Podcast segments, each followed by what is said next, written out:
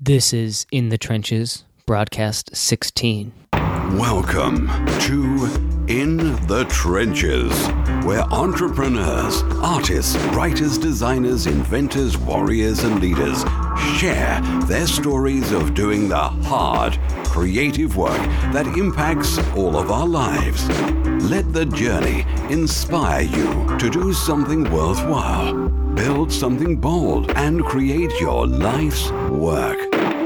And now, your host, Tom Morgus. Welcome back, everyone, to another broadcast of In the Trenches. Today's guest is best-selling fiction writer Jason Andrew Bond. Jason is the author of Hammerhead, a book with one hundred five five-star reviews on Amazon as of this interview. He's also the author of the book Mortal Remains and a new short story called Iron Crow, which I recently read and reviewed and really enjoyed. After the success of Hammerhead, Jason decided to give twenty-five percent of profit from all of sales of Hammerhead to support disabled U S veterans. And I think it really speaks to Jason's character. So I'm just very thankful to have Jason on the call today. So Jason, thank you so much for being on the call with us today. Well, thanks for having me, Tom. I appreciate it. Absolutely. So I'd like to just know a little bit more about your background and how you got started writing. Well, uh, I, uh, I started out wanting to write when I was eleven years old. I wrote my first short story um, uh, at eleven. It was called The No Thanksgiving. It was all about uh, pirates coming to London in uh, uh, in the olden times uh, on Thanksgiving Day. I gave it to my dad to have him read it, and he turned around and said, well, there's no Thanksgiving in England. So I got my first critic along with my first short story. But um, I like since, it. Yeah, so ever since then, I've been I've been playing around with short stories, and uh, you know, as a hobby on the side. And uh, yeah, it's been something I've been passionate about for a long time. Okay, so when did you? Um, it was Hammerhead then your first book? Hammerhead was my first book. Now, I'd always wanted to be a writer, so I'd been written short stories. I had stuff in high school. I took creative fiction in, in high school. Had a great instructor named Robert Baldwin, not to be confused with the, the famous writer, but. Um, and then I got my degree, my bachelor's in English literature, um, along with a bunch of creative writing at the University of Oregon, all for that purpose. And then I realized I needed a job, so I ended up in the business world for many years. So it took me a long time to come back around to actually sit down and be able to take the time to put together a novel, develop the maturity and the work ethic. Sure. So then, so what was your first foray into um, a full-length novel, um, Hammerhead, or had you written full-length novels before and this was the first one that you uh, published, or, or what's the story behind that? This is the first one. Um, like I said, I had a lot of short stories. I had a lot of ideas for novels. I'd started a lot, but I'd never really gotten very far. And so um, I had been uh, the operations manager at a local blood bank here in town. And my wife and I got into a situation where we could finally afford it, and she'd always wanted to see me take it on. Uh, I'm really thankful for her. And uh, so we sat down one day and we said, well, let's let's go for it. So I left my job, and I picked one of the short stories I had. It was a short story called Scrapyard. Um, and I decided to blow it into a novel because I knew it would be kind of an action novel, and it might be kind of a, a, an easier theme to attack as opposed to something that had a lot of, you know, I don't know what else. It just seemed like it would be a good one for me to take on, and that turned into Hammerhead. Sure. And then that book, Hammerhead, seemed seems like it's it's really resonated with, with veterans. Why is that? Well, the main character, Jeffrey Holt, is a veteran uh, from a war that happens forty years before Hammerhead takes place. I wanted to deal with a hero that was a little different than the usual hero, so I took a sixty-year-old man that's kind of a, a nobody working in a scrapyard recycling spaceships that are crash-landed in the Nevada desert. He goes out in a big mechanized suit, tears them apart. And when he tears away the cab of one of the ships that's supposed to be autopiloted into the desert, there's bodies on board. So he climbs into the cab, and one of the bodies grabs his ankle. Um, but so what I wanted to do with that character was kind of deal with someone that no one expected would, would be able to do things. And as I developed that character, I started laying in the um, the elements of post-traumatic stress disorder and how much war had affected him negatively with survivor's guilt and things along those lines. Because, you know, when you look at veterans and how they cope with the, the experiences they had, sometimes you'll have veterans that never even did anything themselves. They didn't do any, you know, thing that someone would say, well, that's that's really tough that you had to deal with that. But just being in the situation, maybe even seeing someone else do something that was harsh, they they take away survivor's guilt, and it can be very traumatic for them. So in dealing with those themes in Jeffrey Holt, I think I had a lot of people from the Vietnam era. I even had somebody from the Korean War get in touch with me who could really relate to that character. They're older, they've moved on with their lives, and yet still they have these echoes from forty years ago that are interacting with their lives today. And when I got those feedbacks, I came to realize that the reason Hammerhead had got onto the bestseller list is because these veterans were the ones who were recommending it to their friends. And that's when I decided, well, if they're giving back to me, I need to do something for them, because I really do believe in these folks and the, and the sacrifices that they're willing to make. And uh, that's when I decided to start uh, doing a donation to vets. Yeah, no, that's really awesome. Did you expect Hammerhead to do as well as it did? No, not at all. I, I thought for sure that it was going to be a quick action novel. They, they always say it takes, what, ten thousand hours, maybe ten years of hard work to develop mastery of a subject. And I had um, I expected Hammerhead to be something that I could, you know, self-publish and give to my friends and have them read it, get some feedback on it, and go back and work to the other one. And I remember watching the bestseller lists, and I was looking at Hammerhead one day just to see, you know, if I'd gotten any more reviews. I think I had maybe twenty good reviews. I was looking at it all, so I saw at the bottom it said bestsellers rank, you know, such and such, um, like eighty-three or eighty-seven on the top one hundred sci-fi and fantasy for Amazon. I was like, what is that? What does that mean? You know, so it was really a huge shock to me. Yeah. So how has that impacted then your career as a writer, having this um, initial success? Because to me, it seems very rare. Uh, you don't hear many authors come out with their first first go round. And that's not to say you didn't put in the work years before. You you had mentioned that you've been writing your whole life. But to say that the first, essentially the first book shipped uh, is such a resounding success, how has that impacted your career as a writer? It's really, it's a really important thing. I, I was talking with a guy named Nathan Lowell, who's a, a really good uh, independent science fiction uh, writer. Uh, if anyone's interested and haven't heard of him, he's, he's somebody to look at, Nathan Lowell. Um, but I was emailing with him, interacting with him. I got uh, the opportunity to do a uh, an anthology uh, called Walk of Fire with him, and so I, I met him. And I talked to him. I said, hey, I'm, I'm kind of struggling with how to deal with this. I realized that success early sometimes can be detrimental because you might have your expectations set wrong. And um, it, it is difficult because there's so much. It can be very addictive to be on the bestseller list. All of a sudden you're on the bestseller list and you start watching your rank all the time and you start seeing the reviews come in. Um, and there's a lot to learn there. Um, one of the things is no matter who you are, if you get up on the bestseller list, somebody's going to try and knock you down. You're going to get some one-star reviews that you read and you think, well, did they read the same book? So there's some learning as far as having a thick skin, letting things go. There's some learning about when it does fall off the bestseller list, how do you feel? And I'll tell you, you don't feel good. It's so addictive to be feeling like, man, I'm really successful. And all of a sudden you fall off and you're thinking, oh, man, how do I get this thing back up there? What do I do? What do I do? Um, and so it is... Um, It's a challenge, and it wouldn't seem like it's a challenge. It's one of those things where you think, well, to have those problems would be uh, good, but it is a psychological toughening that you have to go through and realize, okay, well, now I'm back to square one. I need to sit down and start writing again. I don't need to worry about the sales of that book. I need to just, just get in there and start working again. And like you mentioned, it's important to mention, um, I did do a lot of work. I was the kid in high school. We used to have to wrap our books in uh, uh butcher paper at our school. They made us wrap all our textbooks in butcher paper to protect them. And uh, mine had stories written on them. Everything. Everything I had. I had notebooks and notebooks of stories, so I was always working on it. So I've been working on it a lot, but it just happens to be the first thing I put out there kind of triggered with people. So, what is uh, what is your routine like? How do you enact the discipline to write a full-length novel? Um, and in such a quality that it sells and the people want to read it? Oh, yeah. I'm really glad you asked that question because that is really, really important. Um, and, and the answer is going to be different for every single person. So one of the things that they say is you got to write hundreds and hundreds of hours. But one of the things that you're doing as you're writing those hundreds of hours is figuring out what your process is. And it's, it's different for every person. For me, I figured out that I have to write in the morning when when my brain's sharp, and I have to do breaks. So what I do is I sit down at eight thirty. That's when my workday starts. I sit down at eight thirty, and I write for forty-five minutes. That first forty-five minutes is a free write, and then I write a thousand words of rough draft as fast as I can.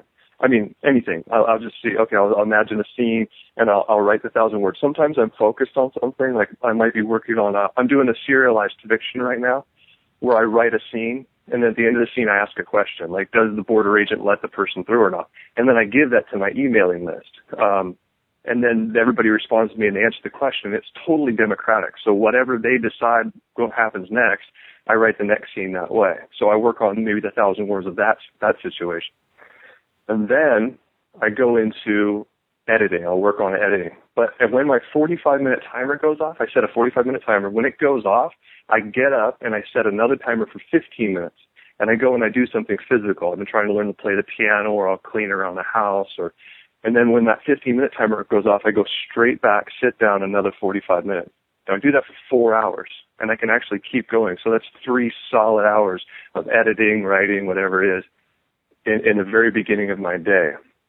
And uh, by and it's taken me years to figure out exactly not only how I work best with those forty-five minute increments, but developing the self-discipline to, to make sure that I do it. And what that is, is do I really want to do this? And when I had Hammerhead do well, and then it fell off the list, and I was feeling kind of down because it was off the list, I went through this whole emotional reaction of, do I really want to be a professional writer? Do I want, I could just go back to the business world.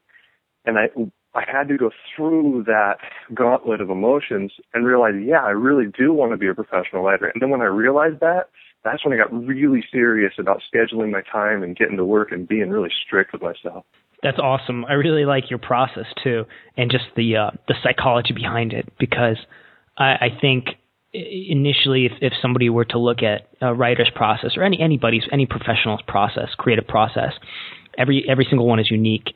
And I think sometimes people look at it superficially and say, well, that's what I have to do. But I, I like that you pointed out that this is, you know, very much, it's unique to you, and it took you a while to figure it out. Even to essentially you're figuring yourself out as, as an artist, as a creator, and figuring out where you're, you're most optimal. Would you say that's true? Oh yeah, absolutely. It's, it's absolutely critical. Every, everyone's different, and they say, okay, well, what do you have to do? You have to outline. Now, if I outline, I destroy my story. I cannot outline. I have to just write it, just, like what was it? I think it was William Faulkner said that what he does is he imagines interesting people and then chases them with his pencil as fast as he can.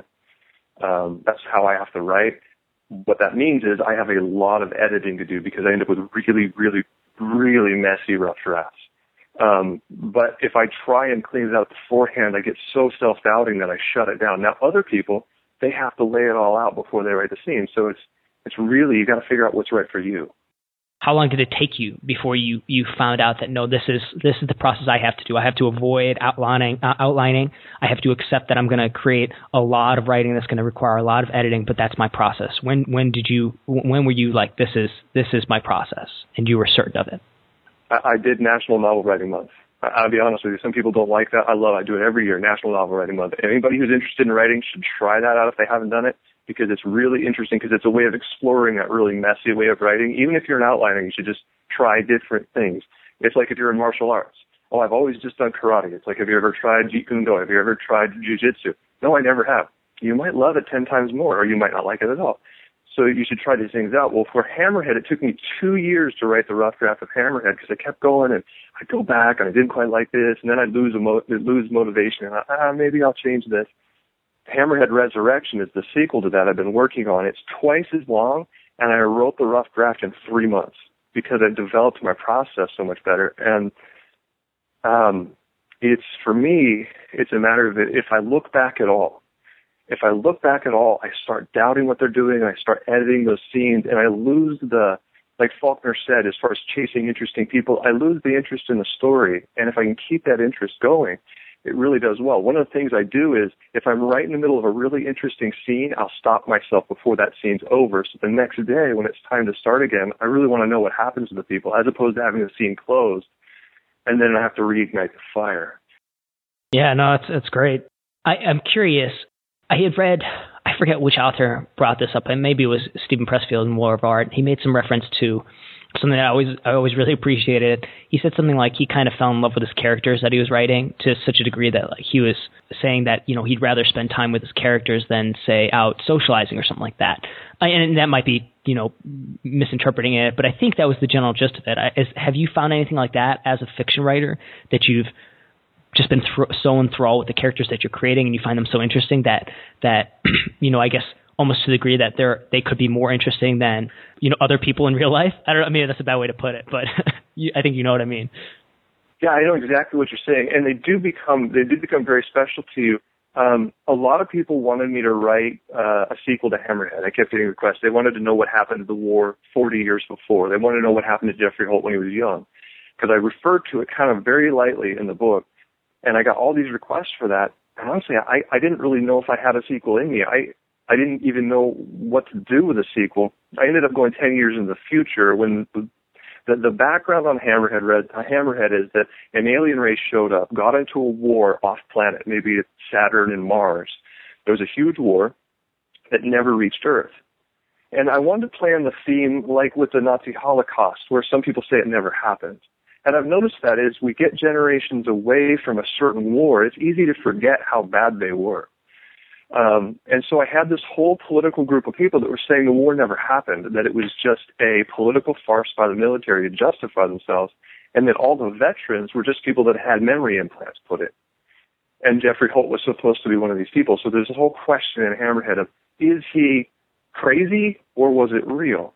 And so what I wanted to do is move ten years in the future and actually bring that alien race back twice as strong, and then have the war go to Earth and see what happens um, when they fail. So you have the Hammerheads, who are this, this elite flight group uh, that were genetically modified to be able to handle really high G-forces. What happens if they fail to protect the Earth this time? So it's kind of a, I don't know, turn it on its head and see what happens. And that's what happened was, I didn't really know if I wanted to revisit these characters. I felt like their story was done. Um, And the minute I sat down and started writing a scene with Stacy, Zach, and Leif Holt and, and Jeffrey Holt, oh, man, I wanted to know what they were going to do. How much had they grown? I was very curious about them. And it was really kind of a strange experience. Um, somebody said once of Herman Wolfe's War and Remembrance that it was a really good book, and he knew it was a good book because he found himself wondering what they had done with their lives after the book had ended. And, uh, yeah, you do tend to do that. Now, me personally, I'm really social. So being a writer, one of the challenges I have is it's really hard for me to sit in, a, in an office all by myself and and and write. Um, so by the time I'm done with my four hours of writing, I'm, I'm itching to get outside. And I do jiu-jitsu, so I can't wait to get down to the dojo and see my friends. And I, I really need that face-to-face interaction. But I have heard of people, and like I say, everybody's different. I had a friend that got the chance to talk with George R. R. Martin. And she said, how do you keep all these people straight? And he says, because I live in Westeros, it is my reality. So he's one of those people that, you know, he'd much rather be in Westeros in his, in his with his characters than be with regular people. Yeah, that's I just find that very interesting, which I guess begs the question then, what do you draw on for your creative inspiration? Um, you mentioned jujitsu. Is that do you do you get creative inspiration from doing jujitsu, from doing martial arts, or do you you know you listen to music, movies, anything like that? Yeah. Absolutely. Um, there's a lot of, um, like with Scrapyard, the very seed for Hammerhead, I was in the shower. And a lot of people say their creative time is in the shower, because I think you kind of hit a zen state when you're sitting there, you know, just staring at the, the hot water. But I um, I just saw a guy stand up on the Nevada mountain ridge, and a spaceship just streaking in over the ridge and slamming into the desert floor. I don't know where it came from. I just, well, that's interesting. Let's explore that concept. So I sat down, I started working with the scene where the ship goes by, and then, okay, well, what happens in there? So the seeds, I don't know where they come from. And I think when you start out as a writer, a lot of people, they just kind of, something triggers them, and they feel like, nah, that's kind of interesting. For me, I've got a lot of the underdog, um, and I do throw in a lot of martial arts. I've got a uh, formal rank in seven different martial arts. Um Because I got bullied a lot when I was a kid. I was real skinny when I was in high school. I moved around a lot. So I think there's something to be said with your your, your underlying psychology. And it's really well expressed in Zen and the Art of Writing by Ray Bradbury, because he talks about what we really need to be writing about. I think people sometimes trigger it, but we need to ask ourselves what we're really afraid of, what we really love. Those things are really, really strong emotions. We need to ask ourselves in our own in our own hearts what those things are, and then dig those up and see if we can find out. Like, there was something about how he was really afraid when he was a kid of merry-go-rounds. And that's where Something Wicked This Way comes came from. It's like, how creepy can a merry-go-round be? Um, and for me, a, a lot of my themes come from being that kid that got pushed around, and I was the underdog, and et cetera, et cetera. And what would it be like if I got to interact with one of my bullies today, you know, after after so many years of training? And, and then I get to play that out in a story. So yeah, absolutely. No, I think that's, that's really fascinating. And I haven't read that book, but I definitely want to pick it up, The Zen and the Art of Writing.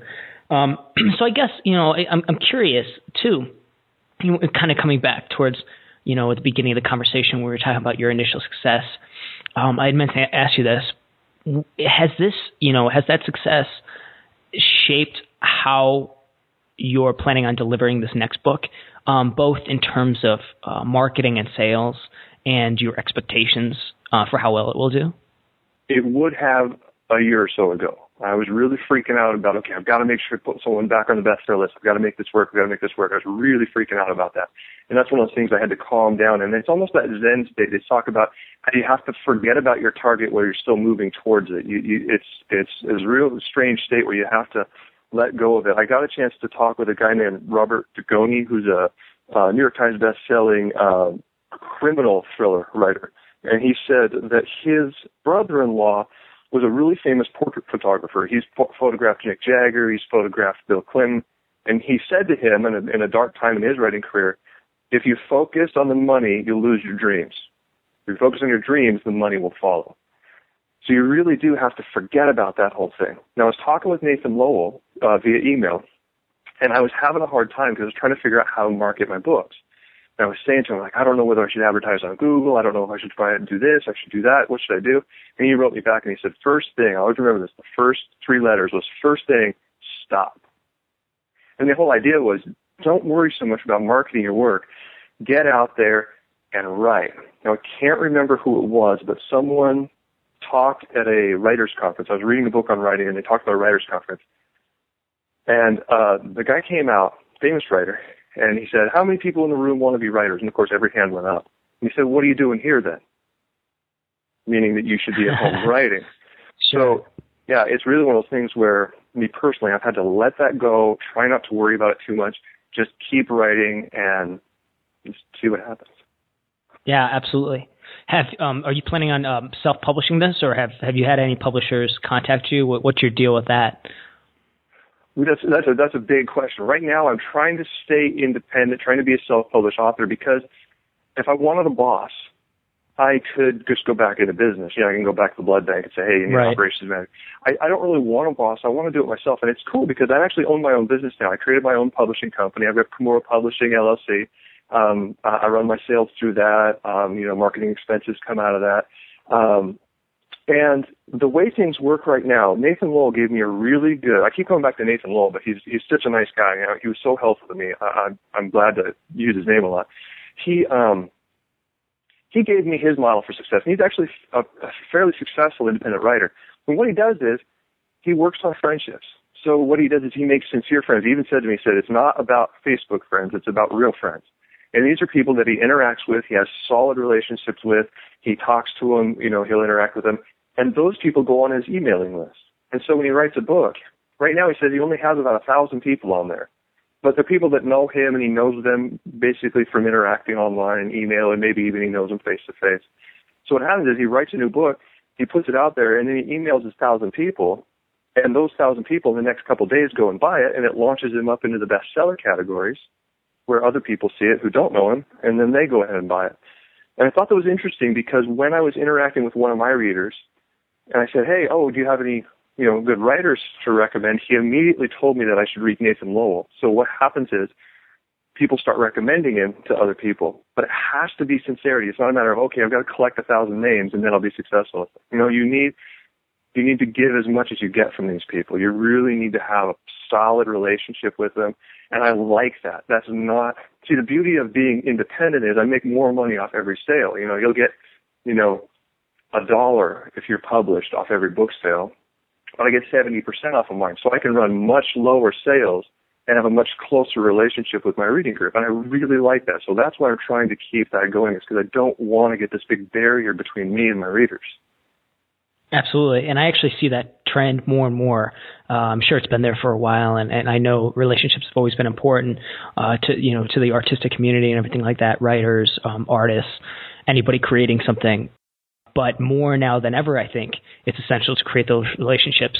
What brought, what, what made you think of doing the serialization, doing yeah. something like that, kind of, kind of getting into and connecting with your audience that way and asking them for feedback? What, what made you think of that? We get a lot of feedback from people after the fact. You know, like Iron Crow. I write Iron Crow, I polish it, and I smooth it down, and I get it out there. And then people write back and say, hey, I really like it, but what about this? And I really like this, but what about that? And I thought, wouldn't it be strange if during the process, like every scene, I had some feedback. Um, and so that was what spurned it. And what I'm realizing is there's another really important factor as well. It's really, really hard to write a scene that's good enough to give away, but I'm not editing. Because like I said, my process is I can't go back and edit on these things, so I can just do a couple quick edits. Um, I tend to take too long editing, so it's kind of a personal challenge to be brave enough to give stuff to people that's maybe not finished product, um, and they need to accept the fact that it's not going to be perfect. But so it's kind of a challenge for me as a writer to grow a little bit and see what happens. And has the response been positive from your readers? Uh, yeah, so far. Actually, I haven't given the first scene away, so it's just starting now. Um, but it is, um, so far, the people are really excited about it. They want to see the first scene, so... I, I guess I'd like to wrap up by, by asking you a, a kind of general question. You probably get it a ton, but uh, you know, if you were, you know, sitting in front of an audience of, uh, you know, people who wanted to be writers, right? You know, maybe maybe in that, that kind of context, they're they're at a writing seminar or something like that, or any kind of creative. Uh, what, what what recommendation would you have for them, for the person just starting out? Oh yeah, thank you for asking that. I, I really I really like doing that because of the mistakes I've made in my past. If I can go back, if I can go back to sixteen years old, when I really kind of, because when I was eleven, you know, you're kind of silly and you're just doing this and that.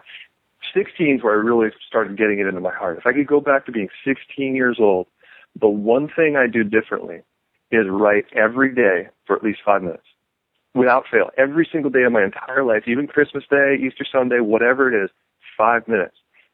And if I had done that, I think I'd be fifteen, twenty years ahead of where I am right now. So if somebody's interested in being a writer, there's two pieces of advice I always give. Go home tonight and write for five minutes, and then do that again as long as your heart's beating. Don't don't ever skip it. Even I mean, five minutes, it's easy to find. I mean, unless something horrible happens that day. But the other thing is mentorship is critical. So you need to be reading about writing. From, you know, like you say, like uh, War on Art is a great book to read. Uh, you had mentioned that. Uh, what was the author's name again? Stephen. Stephen Pressfield. Yeah. Big fan. Yeah, that's that's a good book to read. Um, uh, Zen and the Art of Writing is good. Um, uh, I have a whole list. If anybody's curious about good books to read, they can shoot me an email. I'd be glad to share them. I've read a lot of them. But just five minutes a day of reading. So five minutes a day of writing, five minutes a day of reading. And then you do that, and you just can't go wrong. But the readings got to be positive and constructive. So if you start reading a book and it says, oh, it's really hard to be a writer, close the book and throw it away. Read the books that are energized and positive. Excellent. I like it. Really good advice. Well, Jason, where can people uh, catch you? Um, you know, are you on Twitter, you know, your website uh, and your books? Tell us a little bit about where people can reach out to you and connect with you and also get your get your products. Uh, the core of my uh, my universe there is w w w dot jason andrew bond dot com. I threw my middle name in there to kind of separate me from James Bond. I didn't want people to think I was writing spy thrillers. um, and uh, I'm on Twitter. I'm on Facebook. And like I say, one of the things I'm really excited about is this um, this serialized uh, fiction I'm doing, where I'm going to do a scene and have everybody tell me about it. And I'd like as much feedback as I can get. So if anybody wants to get on that, they can go on my website, sign up for my emailing list, and then once a month I'm going to shoot out a scene and they can vote on it. And uh, I'd like to have as much input as I could because it's going to be a big challenge. And I think it's going to be a lot of fun. Awesome. Well, I'll make sure that that's in the show notes and people can reach out to you and, and be a part of that and see how it works. So, Jason, thank you so much for being here with us today, man. It was really great talking to you. Tom, I appreciate the time. I thank you for uh, letting me be part of your, your work there. And that concludes today's broadcast, Broadcast sixteen. If you want to see the show notes, go to tom morgus dot com slash broadcast sixteen, and that's the number sixteen. Thank you so much for listening. I really hope you enjoyed today's broadcast, and if you did, please leave a rating and review in the iTunes store. Thank you in advance for your support. As always, this is Tom Morgus. If you're listening to this, you are the resistance. Thank you for listening to In the Trenches. Your creative work doesn't stop here. Join The Resistance, the small but growing army of entrepreneurs and artists putting a dent in the world at w w w dot tom morgus dot com. Never fight alone. Join The Resistance.